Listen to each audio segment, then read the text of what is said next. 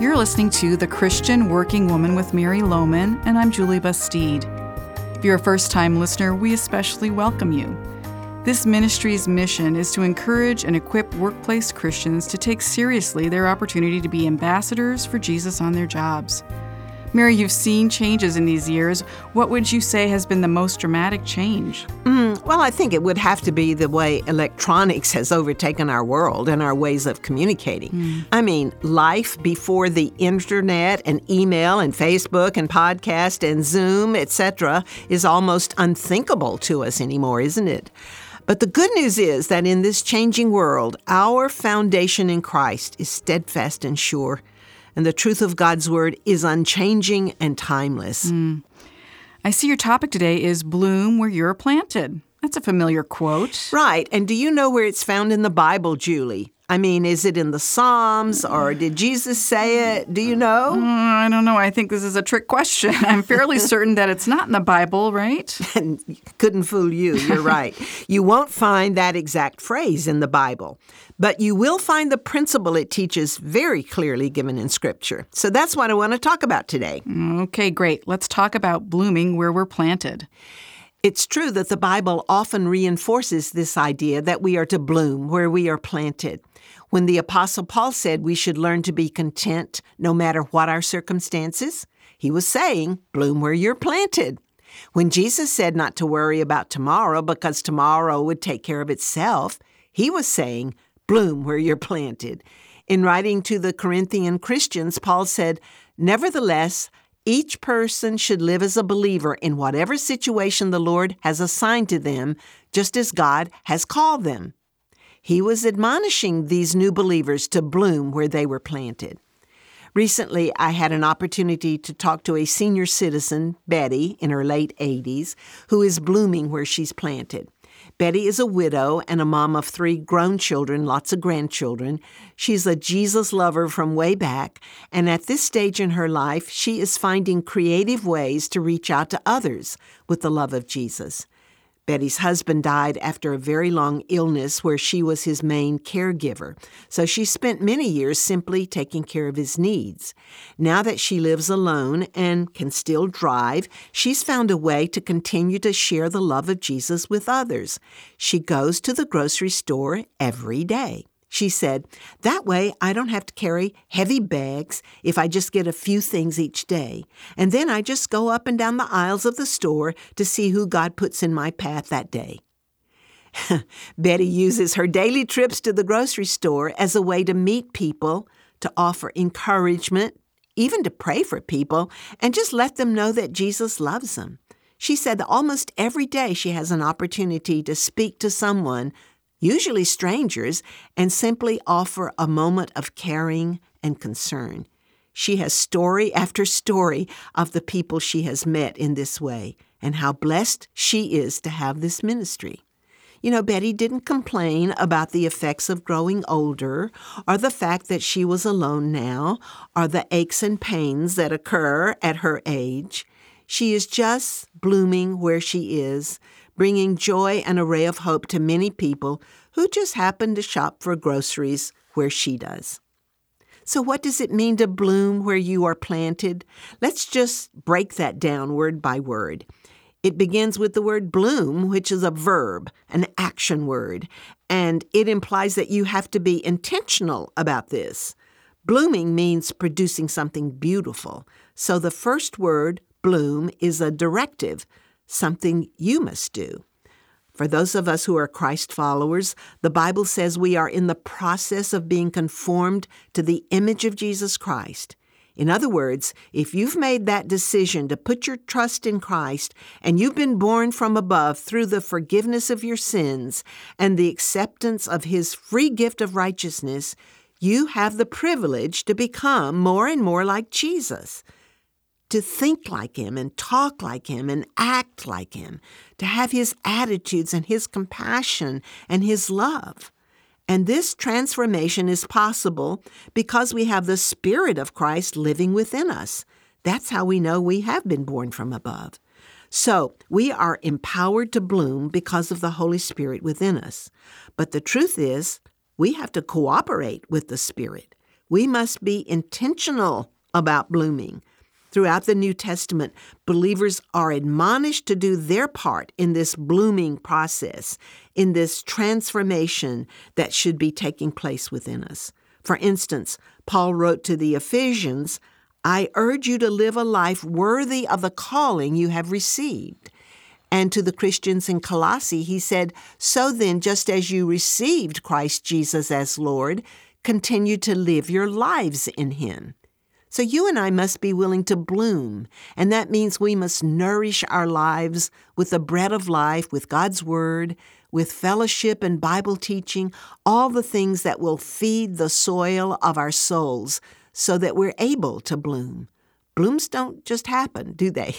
if you want flowers to bloom, you will nourish them, water them, give them plant food. In the same way, if we're going to bloom for Jesus, we will need to nourish our souls regularly.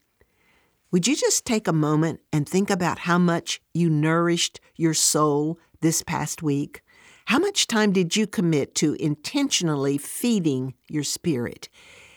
If you could mentally add up the hours you spent reading your Bible and praying, worshiping in church, participating in a Bible study, fellowshipping with other believers, reading good books and other biblical material, and any other time you spent taking in spiritual food, would it be more than one or two hours this past week?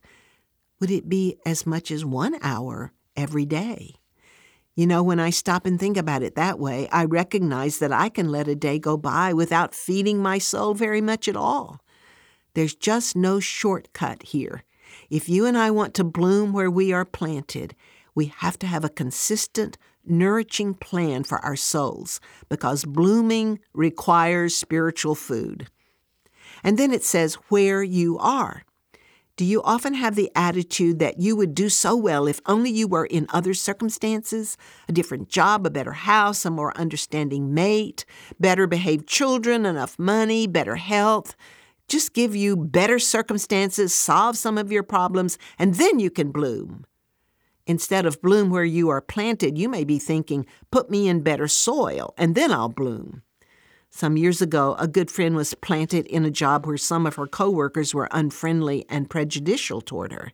Instead of lowering herself to their level or being angry or vengeful, after much prayer, God led her to begin what she called Project Love, intentionally inviting these coworkers to have lunch with her and in that way breaking down the barriers between them. It wasn't long before those same people got to know my friend, saw in her the love of Jesus, and soon came to appreciate her, and that was the beginning of some long and good friendships. She bloomed where she was. Just this week, a family member related to me that she was in a job where everybody just griped and complained all day. There seemed to be lots to complain about, and this negative complaining atmosphere is at epidemic levels and has been for quite a long time. But she just decided, I'm not going to join the gripers and complainers anymore. I'm going to go to work each day with a positive attitude and a joyful spirit, and I'm not going to let them bring me down. So she's blooming right there like a ray of sunshine in a very unpleasant environment. Have you ever seen a crocus coming up and blooming through snow? My husband and I were talking about how hardy those flowers are, and living up here in snow country, we've seen them peek their heads up through the snow and start blooming even without warm spring weather. That's what my niece is doing. She's peeking up through the negative cold atmosphere where she works and blooming right there, right there where she's planted. So, how about you? Do you feel like a crocus in a snowstorm? Try to bloom in the midst of difficult and discouraging people or a cold or hostile environment. It's not easy. But the Apostle Paul was continually in those kind of difficult situations, far worse than anything you and I will ever experience. He was able to say, I know what it is to be in need. I know what it is to have plenty. I have learned the secret of being content in any and every situation, whether well fed or hungry, whether living in plenty or in want. Note that he had learned the secret of being content. Contentment does indeed seem to be a secret that not many people have discovered. Do you know many people who you would describe as very contented? How about yourself? Do you know the secret of being content? Have you learned it? Far too often we believe that contentment is linked to what we do or what we have, and our expectations keep moving higher and higher so that when we get that something we thought would make us contented, it doesn't last very long, and so we try for something more. This secret is really quite simple, not easy, but simple. The secret of contentment is learning to be satisfied with what you have and with who you are.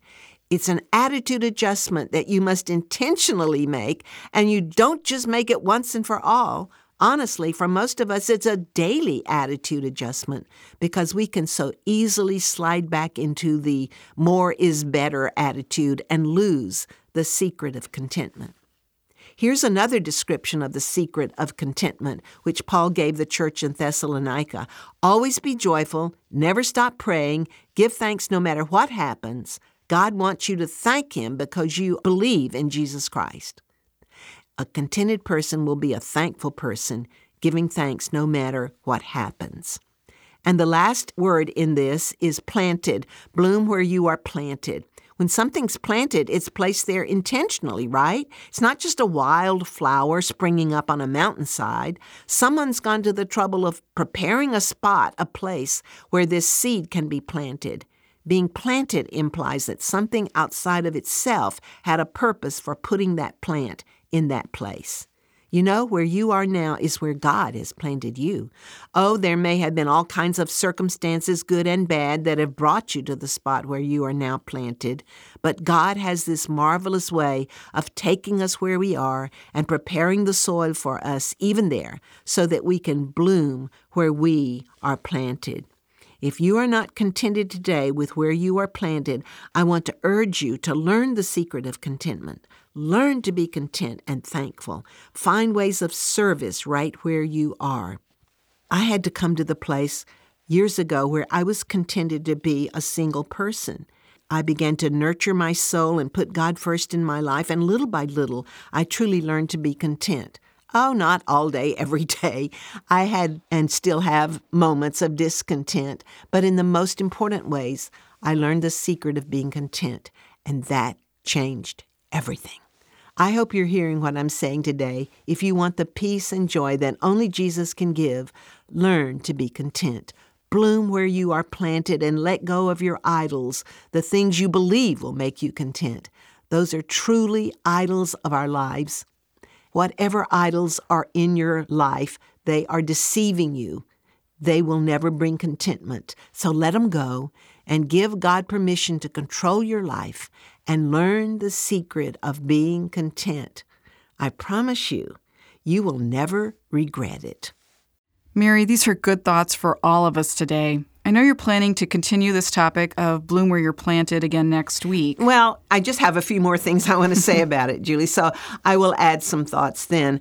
I just want to help people grasp this life changing truth of learning to bloom where you're planted. Mm, I'm sure we'll all want to hear your further thoughts on this topic. Thanks for sharing with us so openly today. It helps to hear your story, and I'm sure many of our listeners have been challenged by this message today. Remember that copies of Mary's devotionals are always available online at ChristianWorkingWoman.org. Or if you prefer, you can receive them in your inbox. You can sign up to receive a free daily encouragement devotional in your email Monday through Friday. Just visit our website to register. And let the Christian Working Woman add encouraging content to your social media newsfeed. We share scripture and positive resources to boost your faith and confidence throughout the day. You can find us on Instagram and Facebook. These are ways you can nurture and feed your soul, as Mary was talking about earlier. So check out our resources at ChristianWorkingWoman.org. And it is our privilege to pray for you. You can share your request with us through our website or give us a call at 630 462 0552. I'm Julie Bastide saying so long for Mary Lowman and the Christian Working Woman.